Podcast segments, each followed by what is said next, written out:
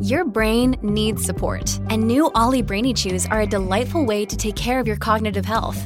Made with scientifically backed ingredients like Thai ginger, L-theanine, and caffeine, Brainy Chews support healthy brain function and help you find your focus, stay chill, or get energized. Be kind to your mind and get these nootropic chews at olly.com. That's O L L Y.com. These statements have not been evaluated by the Food and Drug Administration. This product is not intended to diagnose, treat, cure, or prevent any disease. This episode is brought to you by Shopify. Do you have a point of sale system you can trust, or is it a real POS? You need Shopify for retail. From accepting payments to managing inventory, Shopify POS has everything you need to sell in person. Go to shopify.com/system all lowercase to take your retail business to the next level today. That's shopify.com/system. At Evernorth Health Services, we believe costs shouldn't get in the way of life-changing care, and we're doing everything in our power to make it possible. Behavioral health solutions that also keep your projections at their best? It's possible. Pharmacy benefits that benefit your bottom line? It's possible. Complex specialty care that cares about your ROI? It's possible. Because we're already doing it. All while saving businesses billions. That's Wonder made possible. Learn more at evernorth.com/wonder. Welcome to the New Books Network. Welcome to the New Books Network. I'm Stephen Pimpare, host of the Public Policy Channel, and we are joined today by Nick Romeo, who is the author of The Alternative How to Build a Just Economy from Public Affairs. Nick, welcome. Thank you for joining us. Thanks for having me. Um, so, if we can, why don't we start by asking you to say a little bit about who you are and what it is that brought you to this particular project? Happy to. So I've been covering this sort of intersection of economics, politics for the New Yorker for several years. I also teach at the Graduate School of Journalism at UC Berkeley. And this project grew out of years of reporting for the New Yorker. Um, I was also fortunate enough to be living overseas for much of the last five years. My wife was doing research over in Europe. And so that turned out to be very fortuitous. A lot of the examples in the book are kind of European case studies, although there's a strong American component as well. Great.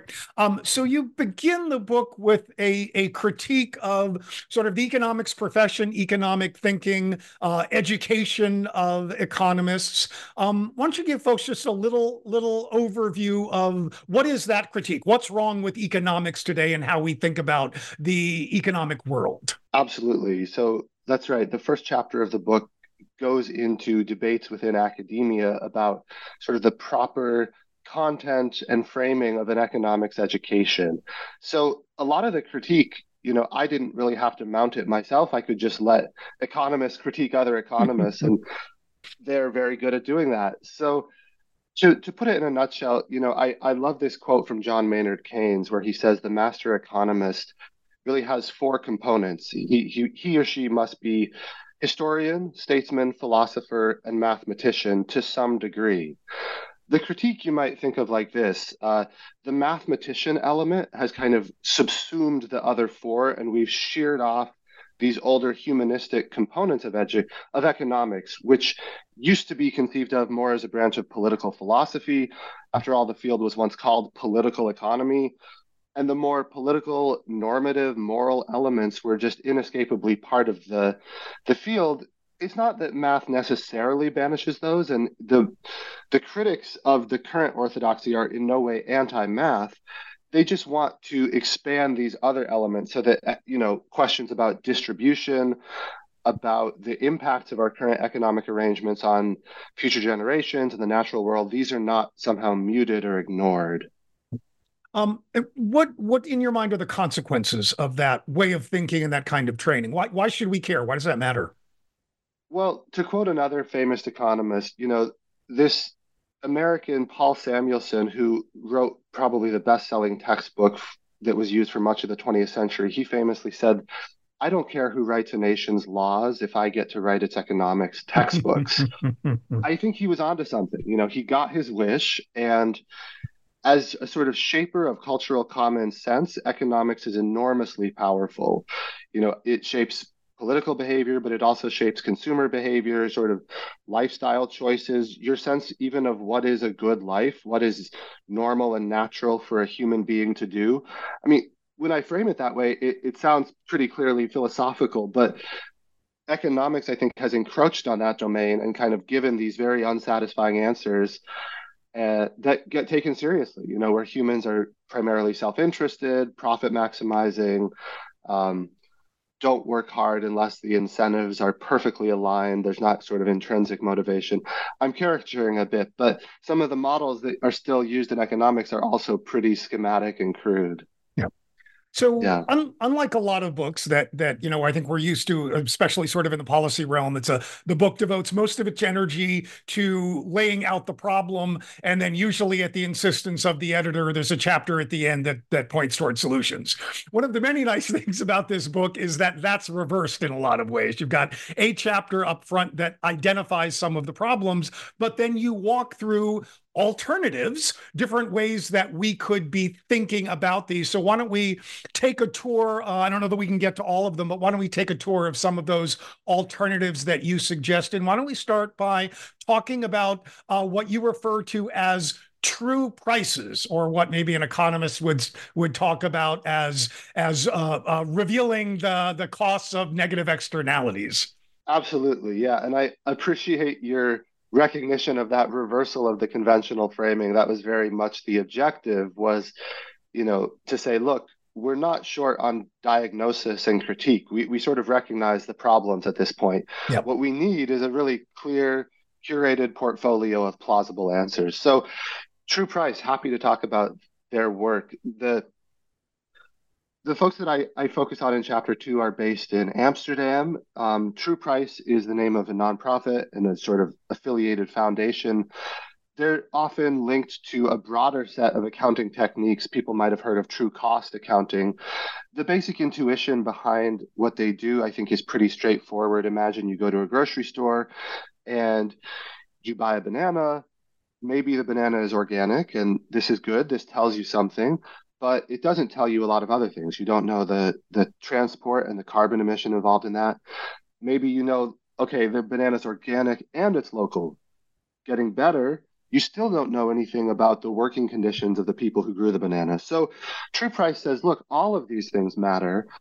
And we can actually combine all of these costs, sometimes called externalities, unpriced costs of an economic transaction, what if we took all of those costs and simply added a surcharge onto the good? That's one model. It's consumer facing. There's actually a grocery store in Amsterdam where you can pay the additional true cost of a good, and then that extra money generated by the surcharge is used in a Broadway, not super targeted, to remediate those same problems, whether those are environmental or underpayment of humans. Now, consumer facing true pricing is, is actually one of the smallest and, in my view, probably least promising avenues. It can also be used as an internal auditing tool by companies. Tony's Chocolonely, the European chocolate maker, uses true price accounting to track the size of externalities across their entire supply chain. Maybe the most promising manifestation is as a policy tool, as a lever for regulators and legislators to actually understand these costs. I mean, one of the basic insights in that chapter is that when you don't pay the extra costs that are currently externalized, they don't somehow go away. It's just that someone else pays them. Maybe the nation's healthcare system pays them if you're producing really unhealthy food. Uh, maybe future generations pay them. Maybe people far away growing that food pay them. But they're not somehow gone. It's a question of who pays them, not whether or not they should be paid. And so once you reframe the issue in that way, I think it it becomes uh, an interesting conversation about what's the appropriate manifestation or use of this tool. Should it be consumer facing? Should it be a more legislative vehicle? Um, yeah. Great. Um, so why don't we take that opportunity to talk about labor a little bit? Um, so tell us about um, uh, companies that are are determined and actually going about paying a minimum wage, and maybe tell us a little something about well-paid maids and how they do business and what the consequences of that are. Yeah, so you know the minimum wage in America is a, a kind of long-standing national disgrace, hasn't been updated since 2009. The idea of living adjusting wages, for inflation as has is lower than it's been since what 1968 something like that exactly. Yes exactly. So that's a sort of insane statistic but um, given that that's the state of affairs the living wage movement often presents itself as sort of virtuously and voluntarily paying enough that people can live.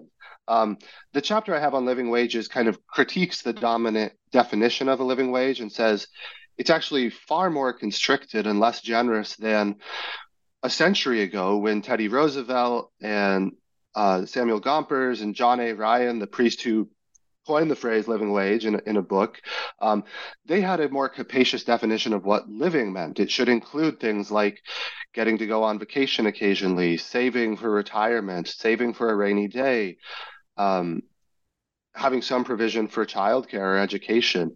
All of these elements have been stripped out. So, what we now call a living wage in America is uh, incredibly narrow and ungenerous sort of construct that's largely the creation of one economist at MIT, which is a sort of astonishing fact in itself.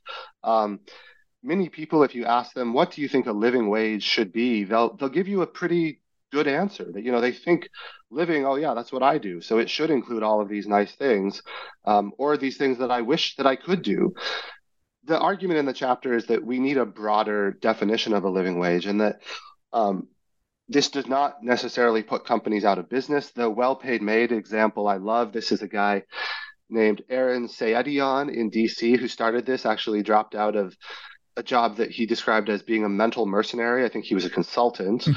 Uh, he wanted to start a company that paid living wages almost explicitly as an intervention into policy debates about whether raising minimum wages would cause businesses to collapse, because that's the usual right shtick that you hear from the restaurant lobby, etc., in DC. We love this... to pay more, we just can't. Exactly, exactly. So he's this kind of vivid refutation of that. Um, people make well above the the MIT lady's definition of living wages. So he he pays a more robust and generous definition of living wages, and in fact, he inter it, he sorry he um, promotes internally. So a lot of folks who start as cleaners, they end up in operations or management. Um, so you know, one one woman I spoke with, she was making seventy thousand dollars a year after just a few years previously cleaning hotel rooms. Um, that's a pretty astounding transformation. And the business is is not only functioning but expanding, right? I mean, he, he can actually yes. make a profit doing this this way. That's right. His his client lists are oversubscribed, long wait lists, expanding into other other cities. Now, you know, to, to sort of to take the critics seriously, um, it would be helpful if there were legislation here right? Just sort of relying on the goodwill of people like like Aaron is a necessarily limited strategy, but as a proof of concept and as an example of the fact that there is demand for this within the market, it may be a niche and it would be helpful if there were a floor that was sort of categorically imposed on all actors within a market. That's all true, but I, I still thought it was compelling that he had sort of done this business and made it flourish. But now going back to to the the the true pricing, folks do pay more for a cleaner from his service than they would from another, correct? Absolutely. Yep. Yes. And yes. they do. Right. They do. I mean, yes. they understand that they are paying for more than just having their toilet cleaned. Absolutely. And you know, I think Aaron himself like like a lot of thoughtful people kind of understands this dynamic one, one thing that i quote him saying in the book is something to the effect that you know if if you pay these cheaper prices for a very cheap cleaning service you're you're you're still going to end up paying the real price you're just going to pay for it sort of at a societal level in how other people's lives go how their kids grow up how how their own um, mental and physical health is experienced. Like these costs are not somehow like dissolved or disappeared when you don't pay them just someone else is paying them. It's really important insight there. And and they can be very hard for people to see right? Particularly if they themselves yes. are uh perhaps not earning enough that they feel that their own life, right? That, that they're hiring a cleaning service because they're working two jobs and trying to care for the kids and are unable to carve that out their own selves, right? So this becomes part of that larger dilemma we confront, right? If we're yeah. going to actually pay the real price and and uh, what internalize the externalities. Absolutely, and I mean here too, I, I, I just was so sort of impressed by by Aaron's insight because even though he started this private sector business to sort of make a point, his goal is very much a public sector policy solution. I mean, he's unambiguous in saying like, let's just make this legislation. I've yep. proved that it's possible. Now let's just make this the sort of the default option, the status quo. I mean, it's, it's pretty striking to think about like if minimum wage became what's currently called living wage, then you'd open up this whole other space where people who wanted to go above that would actually be paying, you know, a real living wage or a true living wage. Yeah. Um, so let's let's keep talking about labor for a little bit. Talk about uh, uh, Austria's jobs guarantee, if you would. Yeah, this was a fascinating chapter to research and report. Uh, a little town just outside of Vienna is running a pilot job guarantee, and and the the location of the town is interesting because it's the site of a famous sociological study on unemployment from the 1930s, where the entire town depended on one industry. The factory shut down. People, almost everyone lost their job. And some, some sociologists went and sort of documented in a very rich, almost anthropological way what this did to people's psychology, how they suffered, and how they thought about themselves. The current pilot was kind of consciously chosen in this area as a reversal of that. The the earlier study was about unemployment. This is about guaranteed employment, where anyone who would like to participate is guaranteed a job. Now, the insights from that earlier study were were pretty striking. You know, it's it's probably not a surprise to any listeners that unemployment is implicated in a lot of mental health problems, physical health problems as well. Um, you know, you had people saying things like, even if I have enough to eat, I, I just don't know what to do all day. I sort of I get out of bed in the morning and then like this expanse of time just looms in front of me. So the idea that a job is more than income, that it's a source of time structure, self-esteem, social connections, purpose, this was really important to the designers of the current study. And one of the things that they do when people join the study, they work closely with social workers to kind of co design an interesting job. So they don't have total power over the work they do, but they're also not powerless, right? If you have a set of interests, skills, aptitudes, that's taken seriously and that's going to be reflected in what you do. So it's important to distinguish this from programs that are closer to a kind of workfare model where the first job that comes along, you're throwing into it, whether you like it or not. You have to take it, or we'll we'll rip your benefits away. And those are often really model. terrible jobs too, right? Dirty work. Absolutely, yeah. These are jobs that you know people do things like they work with young children, they work with animals, they work with their hands, building things. They do some outdoor work, green spaces, um, and it's kind of interesting if you think about the potential for something like this at a national scale. I mean, care work and green transition work these are enormous needs right these are needs that the private markets are not satisfying particularly well so you combine that with the very real benefits psychologically for people who participate in a job guarantee and it seems like a pretty compelling win-win as they say is is that something that that can you see how to scale that up Absolutely. Yeah. I, I write in the chapter about the work of several economists who have done national modeling of what that would look like. And it's, I think, very plausible to scale it. It would be a, a pretty trivial percentage of GDP, actually, to have a national job guarantee in America. And I think it would pretty instantly have a lot of positive effects. I mean, one of them would be to put upward pressure on private sector employers. They would have to improve the quality of their jobs and also probably the quantity of the compensation. Right. Um, Which they would, of as, course, fight tooth and nail. It would, yeah. I mean, as soon as people have a good outside option, as soon as they're less desperate, this yep. tends to be a good thing, right? Yep. We saw this in the pandemic. So imagine a kind of expansion of that same principle. This episode is brought to you by Shopify. Do you have a point of sale system you can trust, or is it a real POS? You need Shopify for retail. From accepting payments to managing inventory, Shopify POS has everything you need to sell in person. Go to shopify.com/system all lowercase to take your retail business to the next level today. That's shopify.com/system. I mean, it's also expanding on a, a, lot of the uh, analysis about why we are seeing, uh, at least in U.S. terms, a a fairly large uh, uh, boon in uh, strike activity and organizing um, is because unemployment is low and people feel more secure and therefore have the ability to assert themselves in ways that they don't necessarily feel they can do when they feel more vulnerable. I think you and I would describe that as a good thing. I think there are a lot of people who would describe that as a terrible thing. Absolutely. It's another example of how economics is inseparable from ethics. Yeah. It, you know, your assessment of these kinds of programs and policies is a reflection of sort of previous ethical commitments and sort, you know, dressing that up with equations and saying, look, the math just tells us yeah. that doesn't that doesn't go very far to actually having a meaningful, interesting conversation. Yeah. Which in some instances is the very point of the math, right?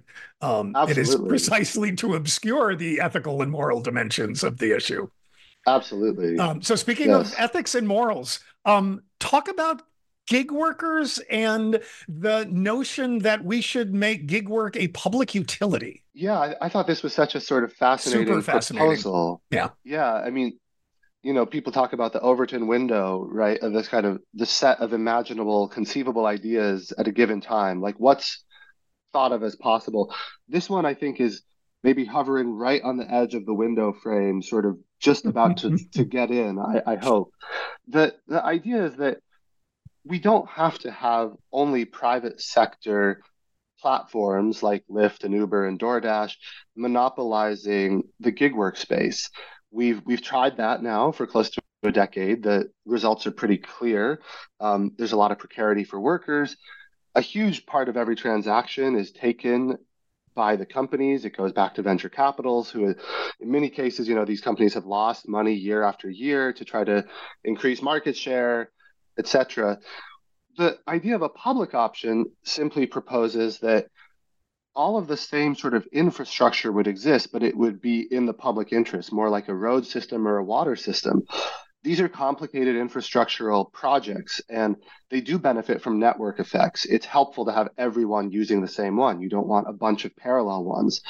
But the idea that this has to be run by private operators, um, that's where the public option system sort of becomes relevant. You could imagine a system where uh, every transaction, maybe only two to 5% of the value of the transaction gets taken as a fee to support overhead. Now, that's much less than 30 to 50%. With that savings, you could actually have more money for workers, conceivably also cheaper costs for consumers. Um, you could also more easily enforce labor law. You could give people within that system sort of pathways to further training and advancement.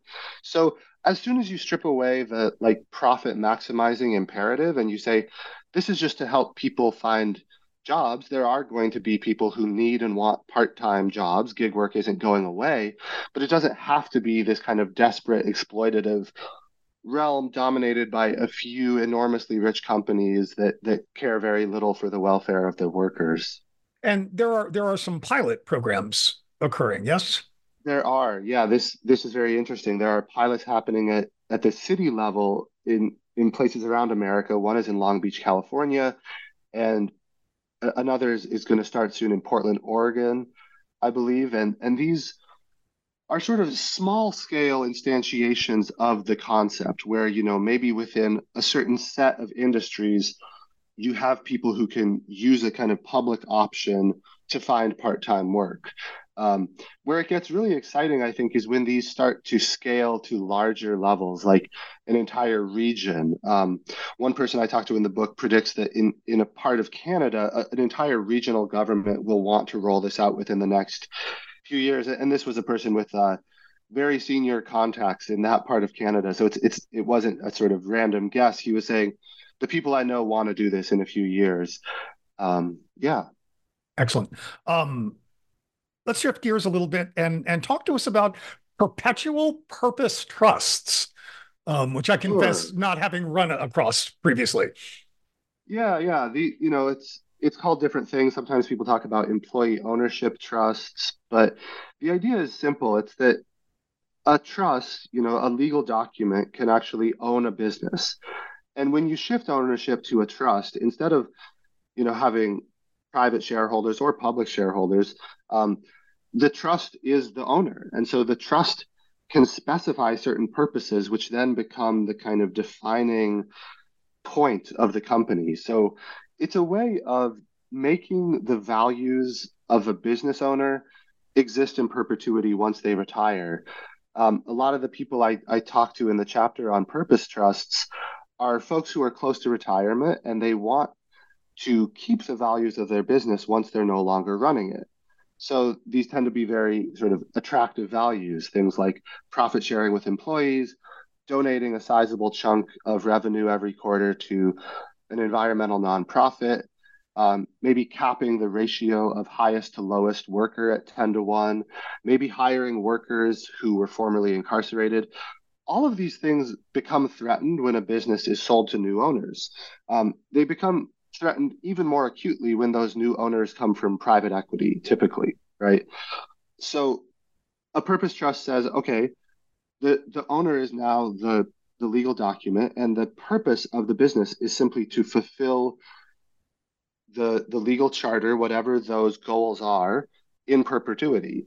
Now, it's it's a little bit uh, counterintuitive because you might think, well, how can a sort of inanimate document own a company?